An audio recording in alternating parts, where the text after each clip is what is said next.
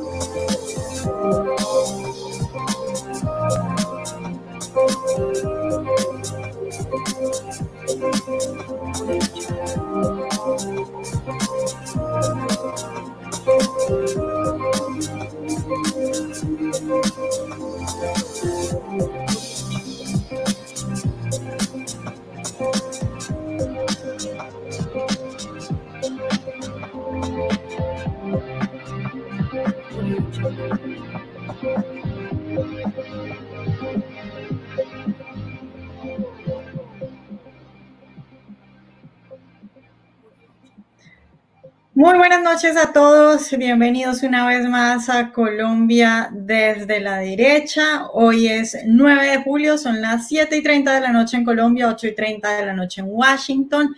Buenas noches a todos los que nos acompañan hoy, buenas noches a ustedes señores Juan David y Demar, ¿cómo están hoy? Buenas noches Vanessa, un saludo para ti, para Demar y para los espectadores. Muy buenas noches, Juan David. Buenas noches, Vanessa. Como siempre, muchas gracias por la asistencia a, este, a esta hora de comentarios de lo más importante que ha pasado en Colombia en esta semana. Colombia desde la derecha. Bueno, señores, yo les propongo que empecemos hablando de algo que a mí me da un poco de risa, eh, porque, bueno, la gente dice que yo me río de casi todo. Pero es que esto de verdad me da risa. Es la acusación de esta semana del el ex fiscal Eduardo Montealegre que dice que ya tiene lista, que él tiene lista la denuncia con la que va a probar que el expresidente Álvaro Uribe Vélez tuvo que ver o fue el autor eh, de un par de masacres que se cometieron en Antioquia cuando él era gobernador. Está diciendo que más o menos está esperando que pase lo de la pandemia para ir a poner la denuncia ante la Corte Suprema de Justicia. Y a ver, digo que a mí me da risa porque el señor Montealegre fue fiscal, es decir, no estamos hablando de un señor que pueda decir, mira, es que yo estaba por allá, no sabía cómo denunciar, eh, me daba miedo. No, el señor Montealegre fue fiscal. Si mi memoria no me falla, el señor Montealegre apoyó la campaña de reelección del expresidente Uribe. Han pasado 20 años, es decir, les pregunto a ustedes, ¿será que el ex fiscal Montealegre estuvo durante 20 años guardándose las pruebas esas que dice que tiene de que el expresidente Uribe planeaba masacres cuando era gobernador? Yo pienso, Vanessa, que muy probablemente esta acusación del fiscal Montealegre, ex fiscal Montealegre, como muchas otras que él ha hecho en el pasado, por ejemplo, recuerdo que también eh, intentó acusar a Uribe de injuria y calumnia o de generar eh, noticias falsas. Bueno, estuvo siempre en esa actitud. Yo pienso que más que eso llegue a buen puerto, lo más probable es, y es la razón fundamental por la que lo está haciendo, es para generar efectos políticos, para tratar de distraer a la opinión de lo verdaderamente importante, que son las investigaciones en torno al caso de Brecht, que él no adelantó suficientemente. Bien, respecto a muchos cuestionamientos que hay con Santos. Yo pienso que este señor muy probablemente está en contubernio con Santos. Es una persona, un personaje, eh, a mí me parece eh, sombrío, espeluznante, peligroso. hay que tener mucho cuidado con, con lo que él está eh, haciendo y con lo que dice. Bueno, pues miren, sí, además. Eh, lo de Eduardo Montalegre, pues obviamente es el resurgimiento, la reaparición de una persona que tuvo muchas eh, deudas y dudas con la ciudadanía colombiana. Recordemos algunas de esas deudas que tiene para explicarle al país. La primera de ellas, eh, recuerdan ustedes, la Fiscalía en la época Montalegre fundó una cosa que se llamó la Universidad de la Fiscalía.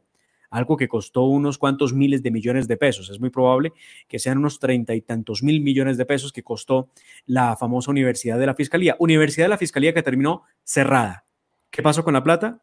Nadie sabe, simplemente se perdió. ¿Qué otras hazañas? Eh, ¿Recuerdan ustedes Salud Cop?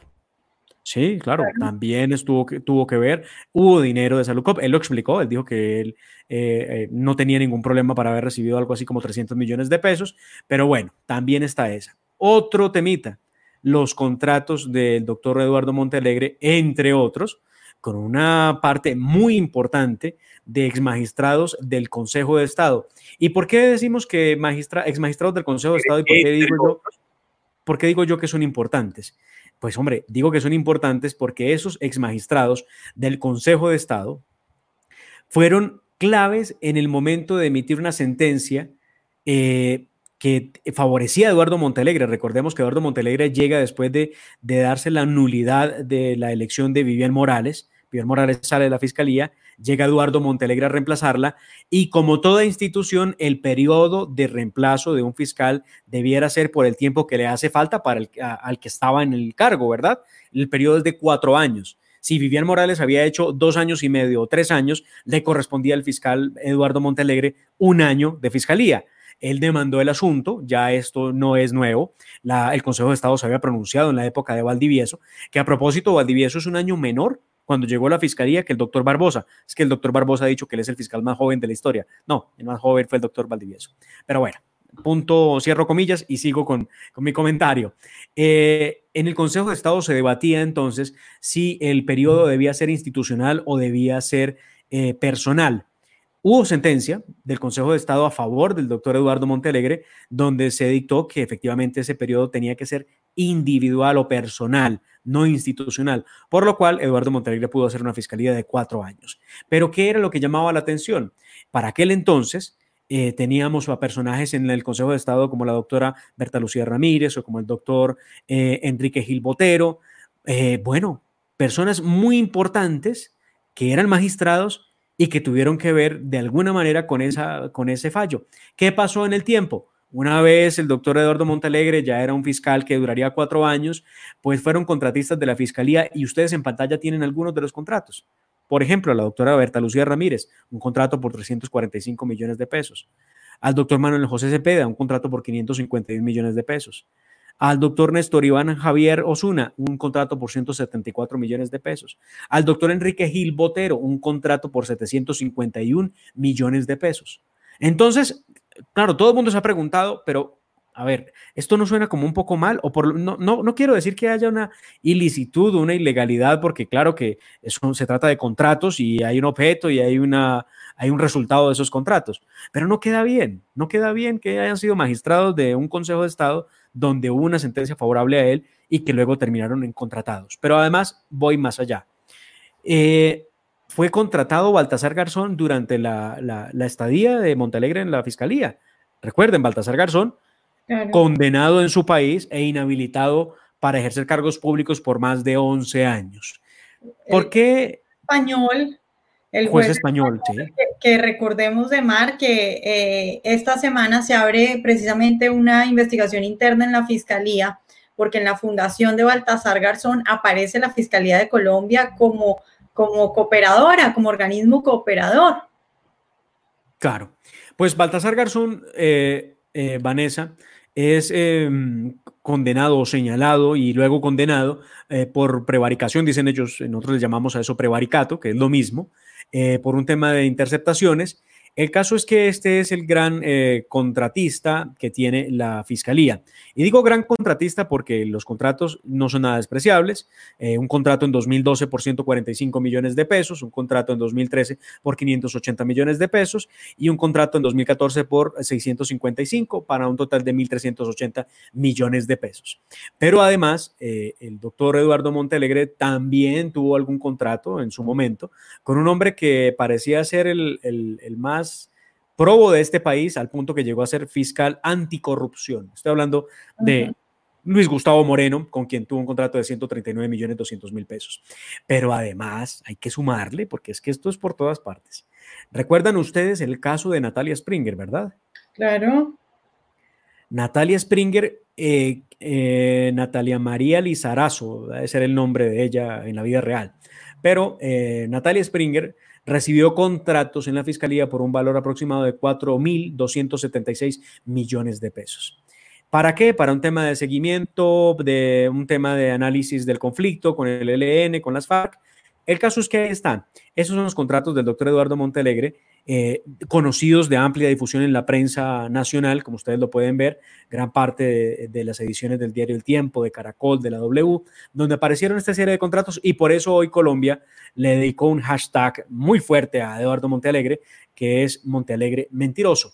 Eh, para enrostrar un poco todo este tema de los contratos y lo que ha sido su paso por la Fiscalía General de la Nación. Pero bueno, Vanessa, como dijiste en un principio, este es el acusador del expresidente Álvaro Uribe Vélez por unas masacres a las que, según pretende o, piensa el doctor Montalegre, debió haber sido evitadas por el entonces gobernador.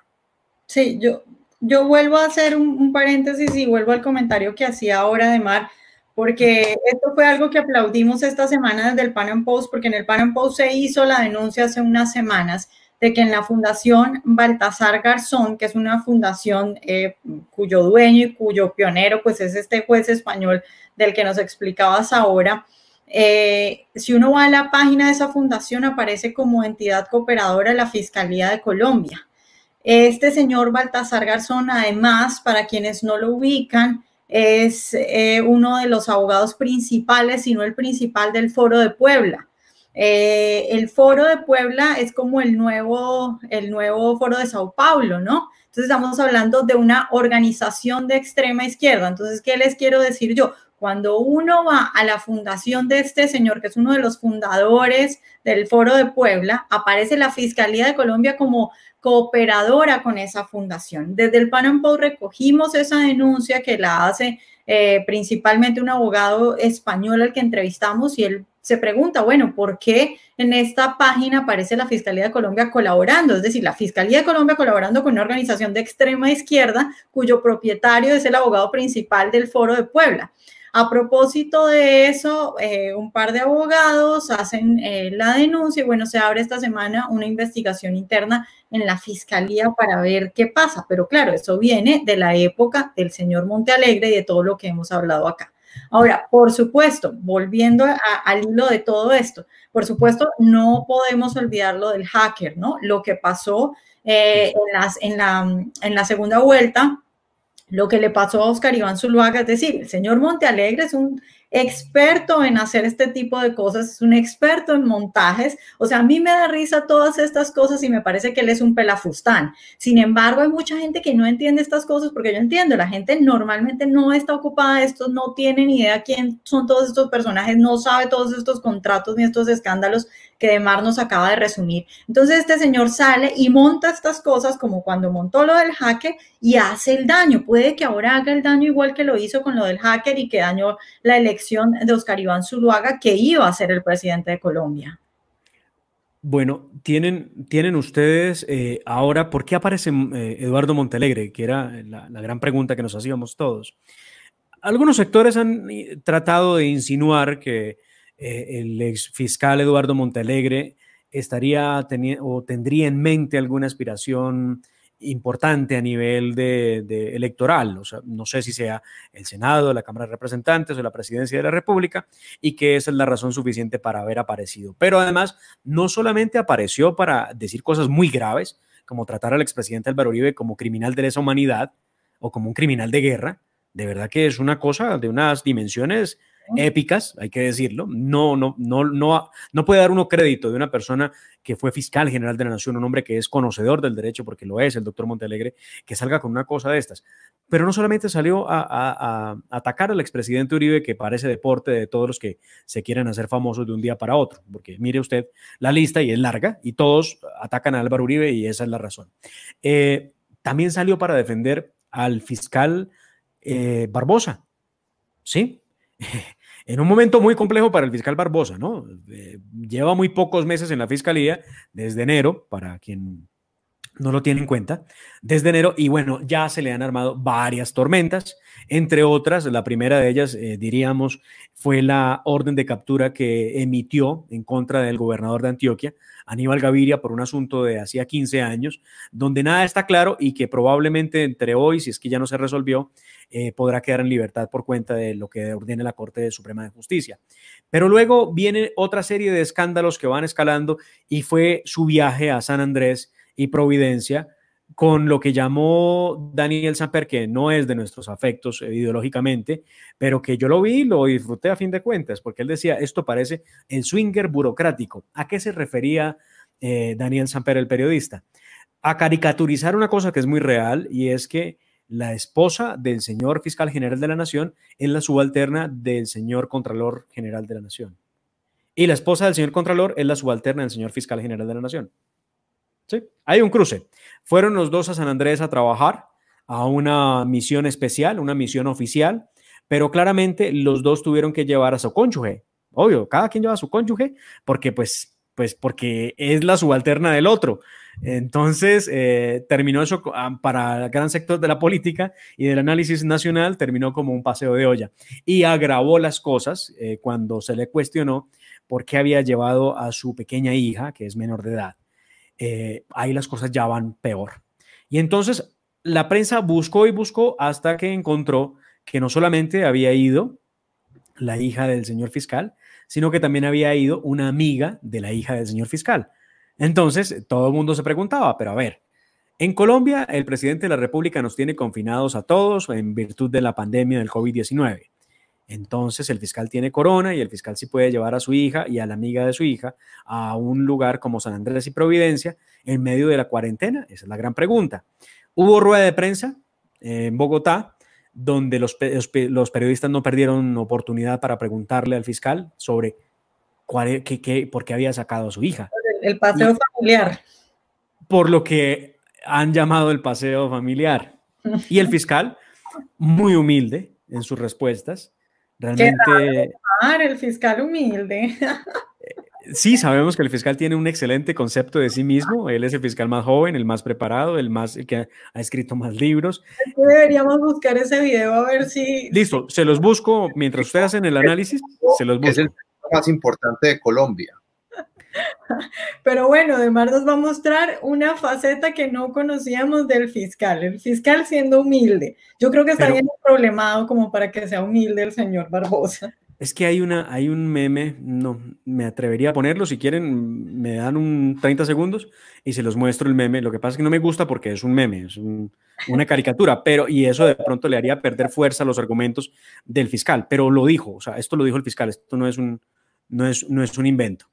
Eh, no me gusta porque ponen a, un personaje del Chavo del Ocho ahí a, parodiar, a, hacer mofa de lo que está diciendo el fiscal. Si ustedes me permiten, y lo mismo le pido, le ofrezco excusas a, la audiencia por poner el meme, pero es lo que más rápido tengo aquí a la mano para que ustedes vean las dos facetas, y en eso tiene razón eh, Vanessa, las dos facetas del fiscal. Esta es la faceta del fiscal, eh, ¿cómo, le podemos llamar? el fiscal cuando está cuando está eh, problemado y le toca. No, no, no, no está la faceta cuando está seguro de sí mismo. Cuando. Ah, primero vamos a mostrarlo en, su normalidad, en su día a día. En su normalidad. Entonces, esto fue unas declaraciones que dio en uno de los, de los territorios colombianos.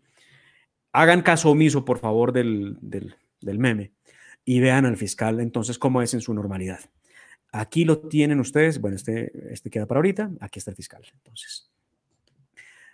Eh, qué pena, pero es que la directora pidió una cosa en caliente y no resultó fácil conseguirla. Listo, aquí está. Eh, escuchen ustedes. Yo soy una persona que probablemente tengo la mayor formación de personas de mi edad en este país.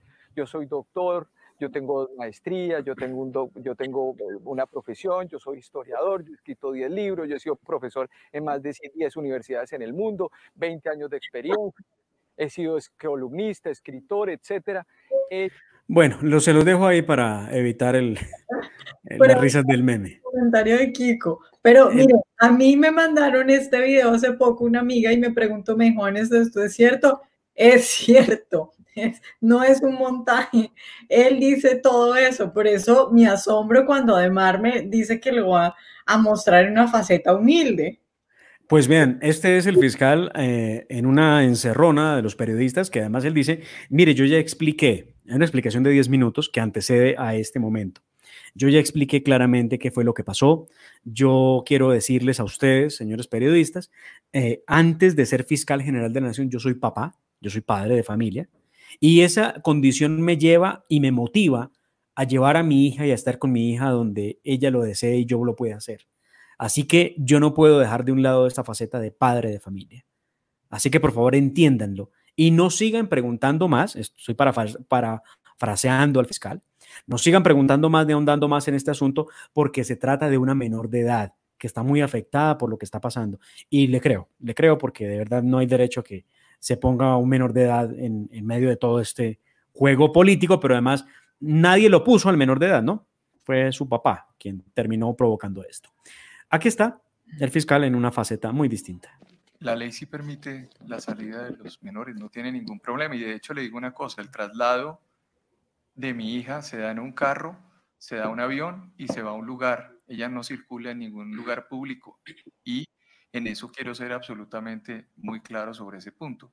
Entonces aquí no ha habido ninguna exposición, porque por Dios, o sea, por Dios, yo en esto quiero decir, jamás expondría a mi hija yo de verdad esto lo quiero dejar completamente claro. Jamás expondría. Hay un traslado, y repito, no había ningún tipo de lugar público de recreo en, en, la, en, la, en el departamento de San Andrés, está todo cerrado. Entonces es simplemente una compañía, casi que eh, pues, estuvo en el lugar cerrado conmigo. Y, ya, yo, yo no volveré a referirme ya a este tema por las razones expuestas y para mí este tema queda concluido completamente. Creo que le estoy dando la respuesta al país y lo que solicito a todos ustedes con el mayor respeto eh, por la actividad que ustedes realizan. Estamos hablando de que hay una niña de por medio menor de edad y otra, y esto es un, es un asunto que por supuesto yo quisiera ya dejar en esas condiciones. Estoy yo, eh, para ella es doloroso que yo esté hablando de esta manera. Ha habido incursión eh, en, sus, en sus redes privadas incluso por parte de algunas personas. Yo no voy a ahondar sobre este asunto. Y en lo relativo, vuelvo y repito, a la investigación que se presentó o que se anunció, yo soy respetuoso de las instancias de mi juez natural, que es la comisión de acusaciones, y acudiré para explicar lo que tenga que explicar para, con los documentos y con todo lo que ocurrió en esa comisión oficial.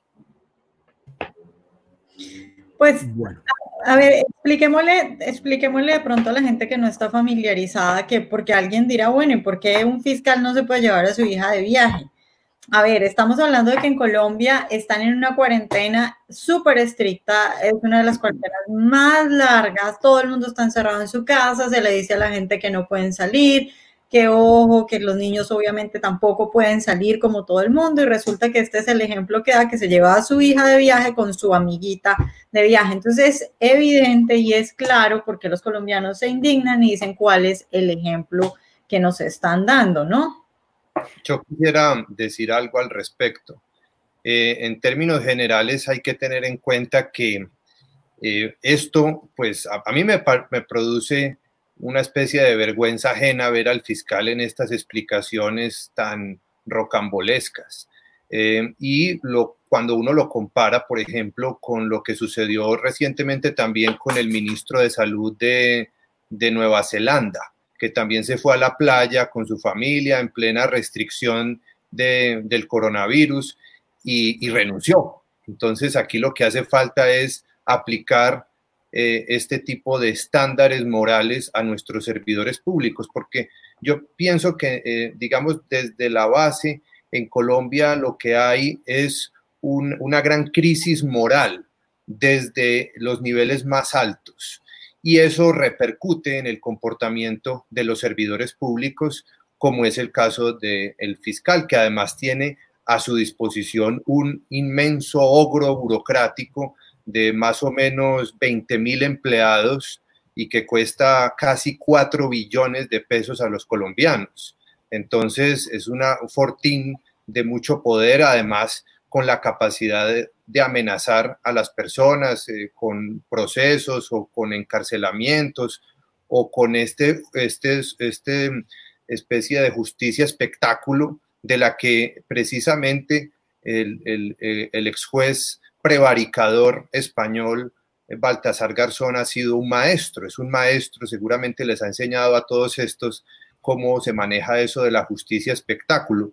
Em, y también hay que tener en cuenta que en nuestro, el problema fundamental también de la fiscalía, fuera de la cuestión moral de todos los servidores públicos que deberían ser más respetuosos con los recursos de los demás, y eso hace que tengan aviones y que tengan a su disposición toda esa parafernalia burocrática pagada con dinero sacaba la fuerza de los demás, es el diseño institucional de la Constitución de 1991 que prácticamente eh, estableció una serie de organismos que son como unas ruedas sueltas, como es el caso de la Fiscalía, de la Procuraduría, de la Contraloría. Entonces son grandes eh, elefantes burocráticos que tienen mucha, mucha capacidad de, influenciar y son fuentes de poder, por lo tanto, muy eh, codiciados por los políticos, pero que el efecto práctico es que terminan haciendo muy difícil de gobernar al país. Y esto es lo que está pasando con el fiscal. Entonces hacen carreras políticas y, empiezan a malgastar los recursos públicos y casi no tienen controles. Es que tenemos ese problema. Adicionalmente, ya podríamos ver que la constitución del 91 tiene otra cantidad de efectos y yo diría el principal de todos es la Corte Constitucional. Tenemos ahí nueve dictadores eh, sin control y todo esto nos debería hacer reflexionar sobre el, diseño institucional de Colombia, que lo hace prácticamente ingobernable y que se disparfarra en recursos escasos, eh, como por ejemplo está sucediendo con la Fiscalía. Pero, eh, bueno, esta, esta historia que arrancamos, porque vea que la historia resultó larga eh, de lo que está pasando con el fiscal. un fiscal al otro, y, y la defensa de uno al otro. Y entonces ahora vamos a la defensa que tenía que llegar por alguna parte. Nadie se había pronunciado en Colombia, realmente hay que decirlo, en el análisis de las noticias, no se habían pronunciado eh, en favor del fiscal Barbosa. Creo que todos han entendido que, que no está bien visto, que en un momento de austeridad, ¿cierto? De un gobierno que ha venido pregonando el tema, de un Estado que necesita en estos momentos de pandemia mucho ahorro de la parte burocrática para poder llevar ayudas a los que más lo necesitan, pues eh, haya viajes así y por eso pues, le han caído rayos y centellas y le han sacado todo tipo de investigaciones porque eh, todo apunta a ser a que el fiscal ha viajado muchísimo, inclusive siendo consejero presidencial. No, y además del dinero está que todos los colombianos están encerrados, que no saben cómo salir, que tienen que pedir permiso, que un pasaporte para salir, mientras la familia del fiscal pues parece que sí hace lo que quiere. Entonces, pues salió eh, la defensa y uno a veces debiera preguntarse, hay ciertas defensas que no son buenas, ¿verdad? O sea, es mejor que no lo defiendan a uno. Sí, sí. Sí, es mejor que se quede callado. O sea, si me va a defender, mejor quédese callado. Y eso yo creo que le puede estar pasando al, doctor Barbosa con esta defensa. Este es el doctor Eduardo Montealegre, por quien empezamos esta conversación en Desde la Derecha eh, a esta hora. Miren ustedes aquí una parte de lo que, de la diatriba que lanzó en una columna. Sus grandes méritos académicos Está hablando del fiscal. Los árboles no dejan ver el bosque. El debate no es sobre los perdidos incisos del ordenamiento jurídico como lo pretenden adustos pontífices y eruditos penalistas que no ven más allá de los laberintos legales. Miopía. Es sobre la gran política criminal que abandera el fiscal. La única prohibición que violó el alto funcionario fue el onceavo mandamiento, no dar papaya. Un fiscal que habla de consolidar la paz y no de tierra arrasada, que habla de paz y no de aniquilar el enemigo, que le apuesta al discurso racional y no a la exclusión del otro por pensar diferente, en medio de un país que giró a la derecha en las pasadas elecciones, merece un reconocimiento, no la diatriba insensata, a veces amarillista y exagerada por hechos coyunturales. Muchos de los que ahora se rasgan las vestiduras en nombre de la ética callaron ante la escandalosa corrupción en tiempo de Martínez Ney. ¿Por qué guardaron silencio ante el abogado de la banca y ahora empuñan la pluma venenosa contra un jurista? Pero, pero, qué amor, qué amor. Qué... Bueno, e, entonces, bueno, entonces, eh, eh, digamos que el doctor Eduardo Montalegre nos ayuda a poner en la pista que efectivamente, aunque muchos críticos del doctor Barbosa digan que él tiene muy buen concepto de sí mismo, realmente no es así. Vean que sí existe quien comparte lo mismo que piensa el doctor Barbosa de él mismo, y es el doctor Eduardo Montalegre, eh, que ampliamente lo ha alabado en esa columna, que utilizó de trampolín para atacar al ex fiscal Néstor Humberto Martínez y lo que lo hace quererlo tanto parece ser su apoyo al acuerdo con las FARC, que esa es eh, la supraconstitución que nos tiene más eh, enredados también por sus costos, por sus otras ruedas sueltas como la JEP o como esa comisión de, seguimiento y de, y de verificación que es otra, otra gran talanquera para la gobernabilidad en Colombia. Eh, a, mí me parece, a mí no me parece tan mal que el fiscal visite Colombia y que se, eh, digamos, conozca las realidades y pueda proponer y plantear desde las regiones una verdadera política criminal que hace tanta falta. Eh, lo, grave es que lo haga de esta manera, pues, tan, pues, tan irresponsable con su familia y con gastos, pues, excesivos y dentro de esta situación de la pandemia pero lo que a mí me parece más grave es que no tenga de verdad una seriedad para manejar estos casos, que además eh, no tenga formación como penalista. A mí me parece que debería ser una persona, por lo menos con formación en política criminal y en, derecho penal. Este señor tiene algún recorrido en materia de derechos humanos, eh, pero me parece que sería mejor alguien más especializado en esa materia. y obviamente este tipo de relaciones eh, además con este señor Montealegre, lo que hace es pensar que aquí hay unas complicidades por detrás que no conocemos suficientemente y que tienen que ver con ese eh, ilegítimo acuerdo con las FARC. Pues miren que hablando, perdón Vanessa, el último apunte sobre el fiscal, eh, bueno, se le ha venido el mundo encima, eso que ha dicho Eduardo Montealegre no debiera ser el objeto de, de, discusión ni de críticas, porque pretende que todo se calle, ¿no? Pero además habla de la corrupción de otros, ¿no? Inmediatamente, o sea, él no tiene capacidad para mirarse a sí mismo, este, no, yo no los entiendo, la verdad. Eh, inmediatamente mira a Néstor Humberto Martínez y se va en contra de él, pero olvida todo lo que ya le hemos recordado, entre otras cosas, a través de las redes sociales. Eh, w Radio ha hecho un gran trabajo investigando los viajes del fiscal general de la Nación. Y aquí tienen estas revelaciones que han hecho. Yo no sé que el fiscal las haya desvirtuado. Y dice así, fiscal Barbosa hizo 83 viajes dentro y fuera del país cuando fue consejero de Derechos Humanos. Recuerden que ese es el primer cargo que ocupa en el gobierno del presidente Iván Duque. Entre otras cosas, recuerden también que el fiscal Barbosa eh, fue compañero de pupitre del presidente de la República, del doctor Iván Duque. Em, hubo, eh, estuvo en 68 comisiones dentro y fuera del país, dentro del país, perdón. Adicionalmente hizo 15 viajes al exterior y hacen un cálculo que, y bueno, aquí tiene el soporte, ¿no? De los viajes que, realizó. Hizo, hicieron un cálculo que, me parece que vale la pena mencionarlo. Estuvo 18 meses en el cargo de consejero presidencial. En ese tiempo recorrió todo el territorio nacional, también estuvo en Europa, Estados Unidos y Jamaica. Significa que realizó en promedio cinco viajes por mes. Bueno, él lo ha dicho cuando llegó a la fiscalía.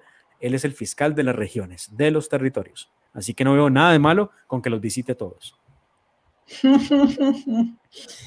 Me parece, me parece que, con justa razón eh, nos quejamos, se quejan muchos colombianos eh, y, es el colmo que sobre todo en estas épocas donde todo el mundo está ahorrando dinero y pasándola tan difícil, pues tengamos todas estas situaciones. Pero bueno, les propongo que pasemos a otro personaje de la política colombiana y hablemos de, de la alcaldesa de Bogotá que esta semana ha tenido por lo menos dos hechos para resaltar. Yo no sé si empezamos, empezamos tal vez con lo más reciente, con lo de los ventiladores. A ver, esta señora sale y dice eh, que de 300 eh, respiradores eh, que le ha dado el gobierno, por lo menos 200 no servían y que había que cambiarlos, porque eso fue lo que dijo, que había que cambiarlos. Y entonces sale en un video que monta su Twitter, o sea, explíquenme esto. Si yo tengo un problema en mi empresa, en mi trabajo, en lo que sea que yo esté manejando, tengo un problema, yo voy a donde la persona directamente le digo, mire, pasa esto, ¿cómo lo solucionamos? Trabajemos. No voy y saco un video en Twitter diciendo que este señor es un irresponsable, que me pasó esto y aquello, ¿no? Eso es lo que hace ella. En vez de hablar con el gobierno o con el encargado, quien le entrega los aparatos, monta un video en Twitter diciendo que ella quiere salvar a Bogotá, pero que por culpa de Iván Duque no se puede salvar porque le manda todo dañado. ¿De qué nos damos cuenta el otro día? Bueno, pues que los respiradores sí estaban bien y que simplemente faltaba calibrarlos. Entonces, eh, una vez más, el afán de esta señora por aparecer, y yo creo que, eh, bueno, tal vez habría que agradecerle porque con esto nos muestra su desespero por figurar y su desespero por atacar al presidente. ¿No? ¿No creen eso? Sí, Sí, yo creo que eh, en lo que estamos viendo con el caso de la señora López son episodios cada vez más frecuentes de su desorden o de su situación psiquiátrica, psicológica de narcisismo. Eh, es mucho más frecuente, pues, eh, en el caso de ella que en otros políticos. En general, todas las personas que están alrededor del poder tienen algún tipo de, de de ego pues poderoso y fuerte, pero en este caso ya es, yo diría, casi patológico y lo vemos pues incurriendo además en, groserías, en, salidas de tono, en gritería, en, malas formas, que digamos rebaja mucho em, el nivel, digamos, de respeto institucional y de cordialidad cívica que deberían tener como ejemplo los, los representantes y los eh, gobernantes, como es el caso de ella.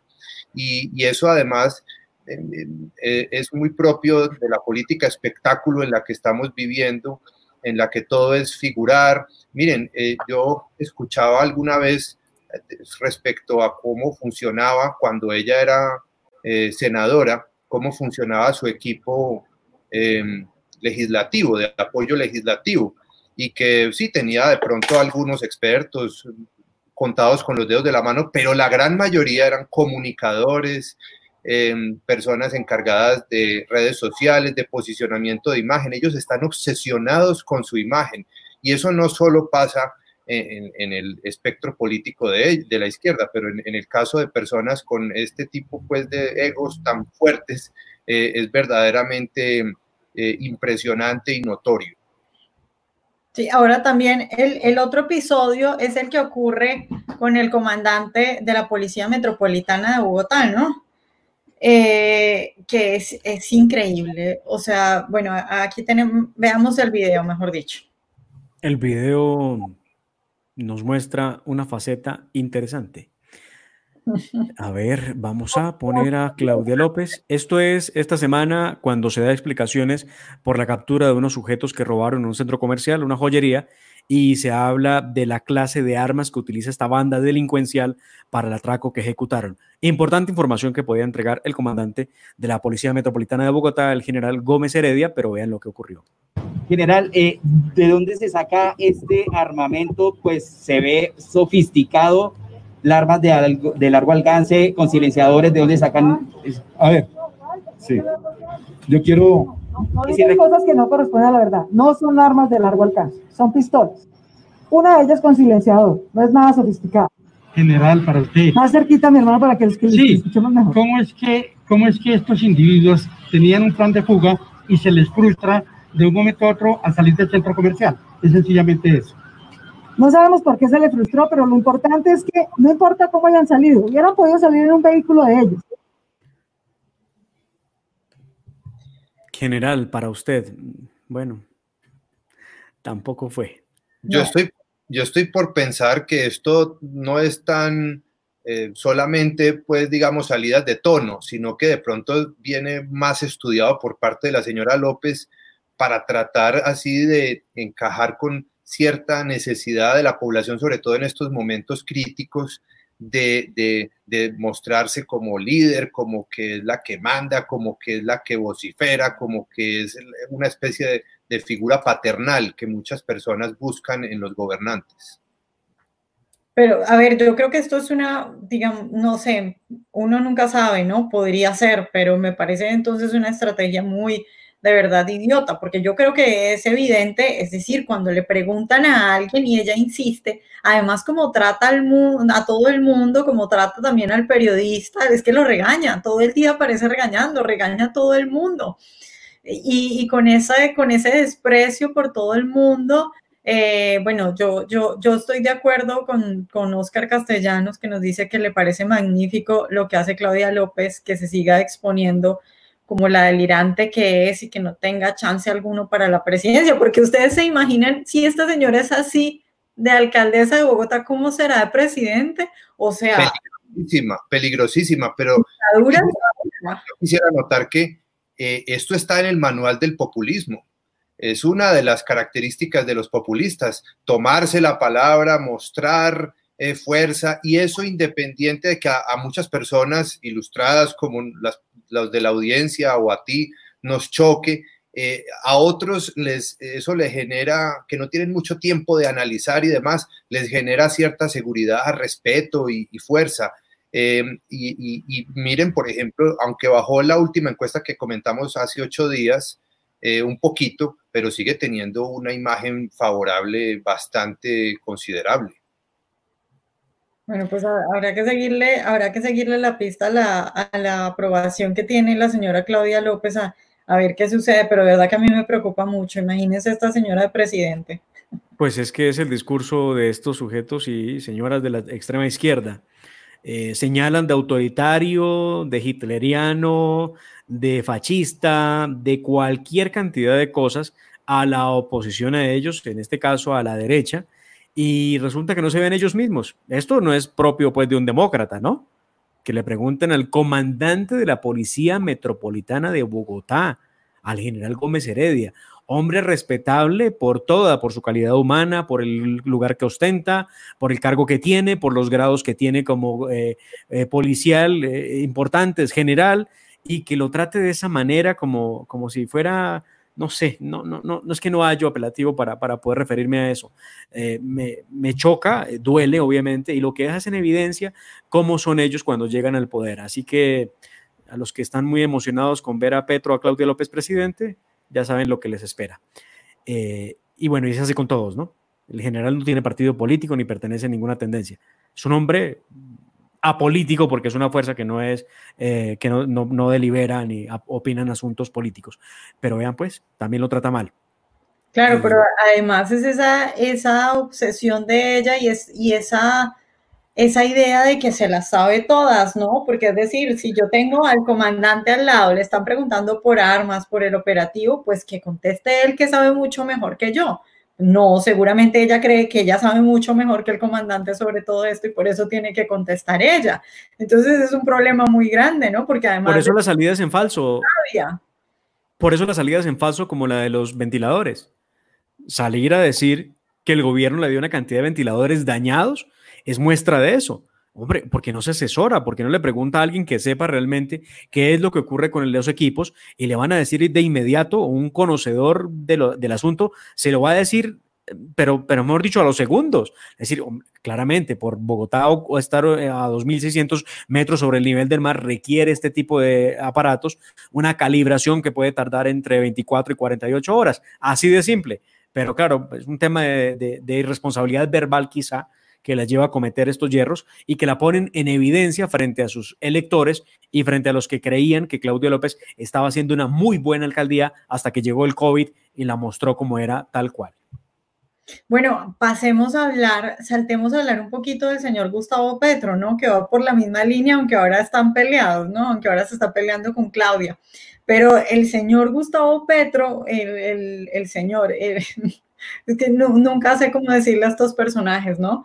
Em, Gustavo Petro llama a la desobediencia civil, ¿no? Ha sacado eh, una columna en la que dice que el presidente Duque no ganó legítimamente las elecciones, dice que llama a la desobediencia civil para desconocer al presidente Duque, dice que no salgan a trabajar, que no manden los niños al colegio, que no paguen impuestos y que ya está trabajando con el Comité del Paro Nacional para ir en esa vía de la desobediencia civil. ¿cómo, ¿cómo le llamamos a esto y cómo analizamos esto? Es decir, es, es un Petro eh, que ya definitivamente sale a la luz pública diciendo hay que desobedecer a Iván Duque y hay que parar esto y hay que tumbarlo. Eso es lo que está diciendo, lo quiero tumbar y lo vamos a tumbar. Vamos una, una propuesta de anarquía, una propuesta de anarquía para volver esto un caos. Eh, llama la atención y de verdad que es muy triste para un sistema democrático como el colombiano, un Estado social de derecho del que se debe apreciar mucho, ¿no? Por ser un Estado social, a eso le debe encantar y debiera no, no estar haciendo este espectáculo, porque para eso está la vía democrática, para eso están las elecciones. Usted se presenta a las elecciones y las gana, pues es gobernante, punto. Si las pierde, pues nada, es perdedor, se acabó. En Colombia se inventaron a través del estatuto de oposición y otras, eh, otras nuevas eh, generaciones de la ley que era posible que quien perdiera las elecciones ocupara, en el caso del presidente de la República, quien perdiera y quedara segundo en la votación, o sea, el perdedor, quedara de senador inmediatamente, de manera automática. Lo mismo en las asambleas, lo mismo en los consejos municipales. Eh, Gustavo Petro hace carrera eh, llamando a la desobediencia civil, eh, está enfilando baterías, recuerden ustedes los paros del año pasado, los paros que fueron dramáticos realmente, y paros en los que sigue saliendo gente en Bogotá y muchos de estos por mero desconocimiento porque les han vendido la tesis de que ese cuento del COVID-19 es un cuento, es una historieta y que no existe, que realmente es un montaje de la derecha en Colombia para evitar que ellos puedan salir a ejercer su derecho a la protesta. Bueno, yo los invito a que sigan saliendo profusamente eh, cada vez que se les ocurra. esto, no, esto no es inteligente, obviamente. Eh, creo que España lo vivió, Vanessa, cuando eh, estos personajes les dio por sacar a, a, las que llaman feministas a protestar, a mostrar la desgracia de, unos cuerpos mal pintados. Y, y, nada, quedaron en qué, en que todos terminaron contagiados. Bueno, si lo quieren hacer, bueno, ánimo se puede. Ahora bien, esto vuelve, esto vuelve, digamos, a plantear la inquietud. Yo veía mucha gente en redes sociales diciendo, ¿cómo es posible que este sujeto haya sacado tantos votos y haya estado en la segunda vuelta presidencial, ¿no? Porque es que es, es, es un loco que sale a decir este tipo de cosas y a decir es que yo no reconozco al presidente Iván Duque de frente sale a decir hay que tumbarlo. Eh, de verdad que es, muy peligroso eso, ahora es muy peligroso, además, no, además no, yo diría que fundamentalmente, no por lo que sea Gustavo Petro y por las bobadas que dice, ¿no? Sino por los amigos que tiene. A ver, ¿quiénes son los amigos de Gustavo Petro? Eh, los señores de las FARC, los señores del ELN, toda esa gente que tiene toda esa plata, toda esa gente que tiene todo el poder, que sabemos que tiene gran parte de la justicia tomada, que ahora están en el Congreso. Es decir, no estamos hablando tampoco de un loco eh, que dice cosas como que desconozco al presidente y ya estamos hablando de un tipo que de verdad es una amenaza y que va con todo y que ya dice de una vez, hay que tumbar al presidente. Entonces, eh, también un poco que, quede claro para todo el mundo que este señor no es eh, para nada moderado, sino que de frente dice que quiere tumbar al presidente. Es que Petro solo es posible dentro de la crispación y dentro de un ambiente eh, de confrontación, de división, de odio de clases eh, y, de, y de gran pugnacidad, porque de lo contrario, Petro simplemente sería un extremista que no tendría mayor respeto, ni mayor consideración, eh, ni mayor popularidad. Entonces, cuando hay ese ambiente enrarecido, de, confronta, de confrontacional, eh, Petro puede, eh, digamos, tratar de captar a ciertos sectores descontentos y él piensa que en esa estrategia es donde tiene posibilidades hacia las próximas elecciones y además ha detectado en el gobierno de Duque pues una cierta eh, incapacidad de gestionar toda esta movilización permanente. Es que esa era la estrategia que venía y que se les paró en gran medida con ocasión de lo de la pandemia y, y de la cuarentena, eh, pero eh, la idea era mantener una serie de movilizaciones con los apoyos y los tentáculos que tienen ellos, especialmente en instituciones como FECODE, ¿cierto? Y, la, infiltración que han hecho en la educación eh, para movilizarlos, también con una cantidad de sectores campesinos y eh, adicionalmente, que esta es otra cuestión que ellos combinan muy sabiamente, muy hábilmente, y es con sus tentáculos en los medios de comunicación y también en la justicia a través de Azonal Judicial. Y esa combinación de mm, elementos afines, de eh, instrumentos de poder, les ha hecho, digamos, eh, tener en este momento contra las cuerdas al gobierno y la idea es seguir presionando hasta que mm, después pueda caerles el, poder en las manos como una fruta madura. Bueno, hablando de eso, Juan David, de, lo de las comunidades y de sacar a la gente a la calle, eh, hablemos de lo que está pasando con el ejército en el Cauca, ¿no? De las amenazas, de las amenazas al ejército en el Cauca. Pues miren ustedes, eh, la semana pasada Colombia vivió una serie de noticias, de reportes que indicaban que ah, hubo inclusive, recuerdan ustedes, el secuestro de un pelotón del Ejército Nacional por parte de unos campesinos que llaman campesinos, pero que realmente podemos decir de manera genérica son cocaleros. O sea, están protegiendo su, ellos dicen su sustento. Y los quieren echar de la zona porque sin coca, dicen ellos, no hay economía que les permita sobrevivir.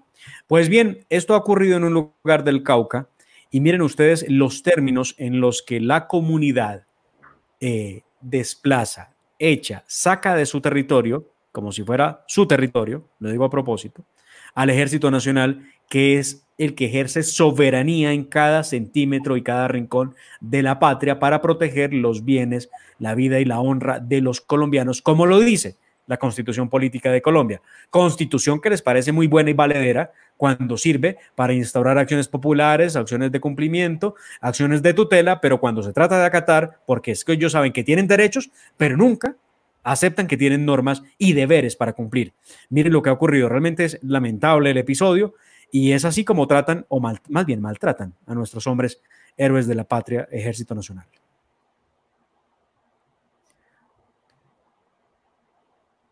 Que hayan las inquietudes de la comunidad.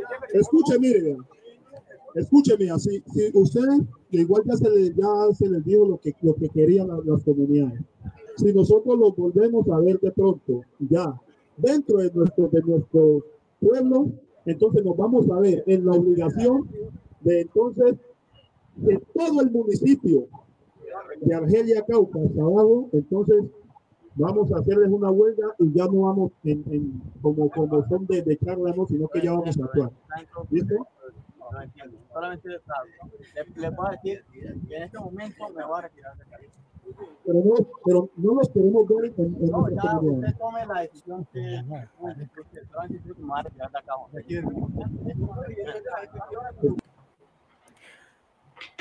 72 horas para que dejen el territorio de estas comunidades étnicas. Eh, ¿Qué pasa con nuestra fuerza pública? ¿Qué están haciendo con ella? ¿En qué la están convirtiendo? ¿Qué es, qué es eso, Demar, por favor? El, el, lo que escuchamos de este señor diciéndoles que si los vuelven a ver por ahí, se van a ver en la obligación de actuar. ¿Qué es eso? O sea, unos señores eh, amenazando a los militares, diciéndoles si vuelven vamos a actuar y, bueno, es que sabemos lo que pasa en este país, más o menos, que nosotros podemos hacer lo que queramos con ustedes y ustedes no pueden hacer nada, ni siquiera defenderse. Tenemos todos en la cabeza de nuevo esa imagen del indígena poniéndole el machete al militar en el cuello y el militar con el rifle en, atravesado y sin poder defenderse. Eso se nos quedó y eso ya funciona así en este país. En este país los militares no tienen, es que yo ya no voy a decir que no tienen autoridad, es que no tienen ni siquiera el derecho a defenderse, por favor. ¿Cómo es posible que esta gente los saque? Y, y a ver, esto yo no sé, esto yo no sé desde cuándo pasa, pero sí estoy segura que esto tiene que ver mucho con lo del acuerdo de La Habana, ¿no? Recordemos que según el acuerdo de La Habana, ¿quiénes son los que tienen que eh, eliminar los cultivos de coca? Pues los mismos cocaleros y las FARC, ¿no? No los militares. Entonces, en ese momento se le, se le dice a la población y a los colombianos que eh, los militares no tienen autoridad y ellos simplemente los pueden sacar si vienen a quitarle sus cultivos de coca. Ahí está la imagen para quienes no la hayan visto, que yo creo que a todos los colombianos se nos quedó grabada, es un, indígena poniéndole un, eso es un machete a, un, militar y, y, el militar, como pueden ver, no hace nada y no pasa nada. Un país donde los militares simplemente no se pueden defender. Esto es una humillación a los militares, por favor. O sea, que a uno le, obliguen a dejarse amenazar así, que a uno le puedan poner un machete en el cuello y que uno no pueda responder, que uno vaya a cumplir su labor y los señores le dicen que si lo vuelven a ver por ahí lo sacan y que el militar tenga que decir, bueno, yo me voy a retirar. ¿Qué tipo de humillación es esta? ¿Qué está pasando dentro de las fuerzas militares? El presidente, ¿por qué no responde? El presidente tiene que responder por esto y decir qué es lo que está pasando en Colombia. ¿Cómo es posible que en Colombia saquen a los militares así? No tiene sentido. Es que si un militar hace algo o intenta hacerlo, inmediatamente le caen una cantidad de acusaciones y de procesos y de, y de problemas eh, y escándalos incluso mediáticos combinados con el control que ya tienen en gran medida dentro de la justicia y, entonces prefieren echarse para atrás. Este es el triunfo de la combinación de formas de lucha que han intentado desde la subversión y sus grupos afines y ya estamos en una fase muy avanzada y que digamos se completó en gran medida con ese acuerdo con las FARC que es, hace prácticamente ingobernable a Colombia. Sí, pues, el, el dolor realmente es infinito al ver que nuestras tropas, nuestras fuerzas militares, son hoy los que tienen que recoger el desastre que ha dejado un terrorismo que es constante y que no ha cesado. Son nuestros militares los que retiran las minas antipersona. Son nuestros militares los encargados de erradicar la coca, nuestros militares, policías y algunos civiles que están en, en la obligación por temas de, de, contrato, de contratos, eh, pues obviamente necesitan vivir y encuentran allí una posibilidad para poder hacerlo, son ellos los obligados a hacer esa erradicación. Erradicación que, no, que en el acuerdo se supone que las FARC ayudaría a erradicar, pero no existe la primera noticia de un miembro de las FARC con botas, eh, con una pica o con una pala sacando matas de coca en cualquier parte del país. Eso no existe. Esa imagen no existe. Lo que sí existe son policías y soldados haciendo la erradicación manual con algunos civiles que van a esos campos, que son campos letales. ¿Y por qué digo que son campos letales? Miren, cifras de la policía antinarcóticos que lleva el registro indican que entre el 2009 y el 2018 murieron 126 miembros de la fuerza pública y civiles a causa de las labores de erradicación. ¿Y cómo murieron? Obviamente, por minas antipersona y por disparos de francotirador, que son los que se utilizan para eh, espantar a la fuerza pública y evitar que se erradique. Pero además hay otra cifra que es alarmante de ese 2009 a ese 2018. 664 personas de ellos han resultado gravemente heridos, amputados en sus extremidades por adelantar labores de erradicación. Esa es la realidad de lo que está pasando con los cultivos de coca, que como lo decíamos en, el programa pasado, eh, no ha disminuido en cuanto a la producción, al contrario, estamos produciendo por encima de las 1.300 toneladas métricas de coca, aun cuando bajó la cantidad de coca sembrada en el territorio nacional. Y seguimos esperando quizá un milagro, quizá una decisión de Estado muy fuerte, donde el presidente Iván Duque eh, simplemente diga, voy a fumigar y lo haga sí, la Corte Constitucional se le parará encima, seguramente se le vendrá el mundo encima por cuenta de la izquierda que maneja los medios de comunicación en su mayoría, y bueno, habrá unas consecuencias, pero creo que el alivio para el país es mucho mayor que cualquier otra situación. Y mientras haya coca, pues no va a haber paz, eso sí está clarísimo. La coca es la madre de todos los conflictos en Colombia, lo decía el expresidente Álvaro Uribe y tiene toda la razón. Donde hay coca, hay violencia, hay pobreza, hay desplazamiento, hay violación, hay secuestros, hay masacres, hay tomas de pueblos, donde hay coca. Y eso es lo que estamos viendo en estos momentos, un resurgir del narcotráfico, venido obviamente del acuerdo con las FARC, que impuso que se tenía que suspender la fumigación y los bombardeos desde el año 2015. Y ahí seguimos esperando. Sí, esto es el, miedo, el miedo de los buenos a que los malos los señalen y a que los malos les digan, fascistas, violadores de derechos y todas esas cosas que se les ocurren. Em, yo, yo, es que a mí me asombra pensar que vaya a terminar el periodo del presidente Duque sentado esperando a que la Corte Constitucional le dé permiso para hacer lo que tiene que hacer. Sentado viendo este tipo de imágenes, como a los militares los humillan, porque no es que no es ni siquiera que no estén haciendo nada, es que los humillan, es que hacen lo que quiera con ellos, los secuestran, los echan, les dicen de todo, a los policías es igual en las marchas, los ponen ahí a que cuiden edificios para que estos eh, terroristas eh, de ciudad les tiren papas bombas y los incendien y no pasa nada. Entonces, no, yo no sé, yo no sé si el presidente pueda reaccionar, pero definitivamente esto es muy triste y es, eh, es, es, es, la tristeza de un gobierno que no actuó y que no hizo lo que debía hacer. Y, y a ver, el, el, el, problema de esto es que qué pasa cuando un país se queda sin, sin militares que puedan actuar y qué pasa cuando un país se queda sin policía que pueda actuar. Eso quiere decir que los malos pueden hacer lo que quieran. Eso quiere decir que esta gente puede hacer lo que quiera en el campo y en las ciudades también pueden hacer lo que quiera porque tampoco puede actuar ni el ESMAD ni la policía porque todos son violaciones de derechos humanos y todo es violencia. Pero esto no, y aquí uno no ve a la mayoría de los medios de comunicación sacando estos videos y escandalizados por lo que está pasando en estos lugares. Vanessa, Juan, en Colombia lamentablemente los que tienen derechos humanos son los civiles los líderes sociales, que ellos, la izquierda, ha llamado líderes sociales, y la misma izquierda, ellos tienen derechos humanos. Los militares o la derecha no tiene derechos humanos, no tiene. Un soldado no tiene derechos humanos, un policía no tiene derechos humanos. Él tiene que aguantarse lo que sea, inclusive que lo maten, ahí parado con un machete en el cuello, porque no puede defenderse. Esa es, la realidad. De Mario Vanessa y audiencia, eh, realmente en Colombia el presidente no manda tanto como uno pretendiera o quisiera o pensaría.